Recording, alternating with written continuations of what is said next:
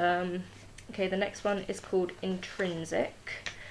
Um, and this is inspired by one of the novels I'm already writing, which is about a group of uh, witches and a shapeshifter. And at one point, they meet a vampire, but he's not like a traditional. He's not a, a Dracula of sorts, but he's also not like Edward from Twilight. So he is um, a vampire who looks like he's in his twenties, um, but he's actually only in his 40s. He was turned um, in the 80s, so he, he makes a lot of um, references to the 80s and he has like really great music taste and he wears like psychedelic or I haven't decided. He either wears psychedelic clothing or he um, looks like a mod head. I haven't decided, but um, yeah, that that I love this character so much. He, he's a great character and he just gives me a chance to explore vampirism in a different way. So he is intrinsic.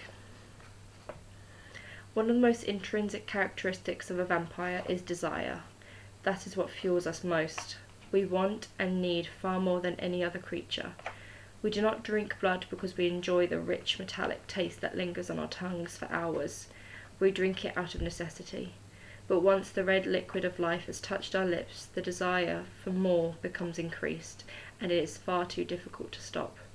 That is why vampires are labelled as murderous, but it cannot be helped because it is intrinsic and inherent, inherent traits of vampires. It is why that is this is why vampires are such a rare species. We have been on the verge of experience of ex, we have been on the verge of extinction since we evolved from humans. We are dying off because of two reasons: humans and vampires. Many have been killed for drinking too much and allowing our desire to overcome our senses, which would normally prevent us from drinking to kill. We are killed by human hunters as blood sucking murderers, despite the fact that some of us have chosen the alternative lifestyle of drinking animal blood, bag blood, or a magical blood substitute provided by a kind Wiccan. Thank you, Siobhan. Many vampires have also died for refusing to drink from others, but unfortunately, we are deemed killers, and Dracula shall forever be the stain on, va- on the vampire's somewhat good name. For many vampires are nothing like the monster Stoker wrote about. I, for one, am not. My name is Paul Graves, and I am a vampire. I was bitten while I was at university. It happened in a discotheque, and I was way too high to realise that the guy who was sucking on my neck had unusually large fangs that were retractable. In my defence, it was the 80s, and his teeth wasn't even the weirdest thing I saw in the club that night. I don't remember much from that night, but I do remember flashes of the pain, and when I woke up the next morning, my senses were on overdrive. Everything was too loud or too bright, and I had a pit in my stomach. I was so hungry, but I didn't know what for. I tried everything, but the pain only grew worse. I writhed on the dirty floor mat- on the dirty floor mattress for hours before the man from the nightclub came back with dinner. He had brought in a young woman who I recognized from the university campus and I'm sad to say that we drank her dry. She died rather quickly and rather painlessly, might I add, but I know it will not excuse me.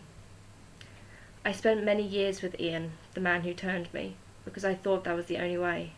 Then I met Siobhan, a lovely woman with a heart of gold who convinced me to leave Ian. She helped me land on my feet, and to her I immense, I am immensely grateful. Because who knows what I would have become if I had stayed. If I had given in to my intrinsic vampiric attributes, I would have become the monster everyone fears me to be.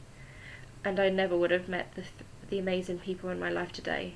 Love you, Mel, Ro, and Jack. Kiss, kiss, kiss. So that's uh, like sort of a little um, blog post from Paul Graves, the char- my vampiric character.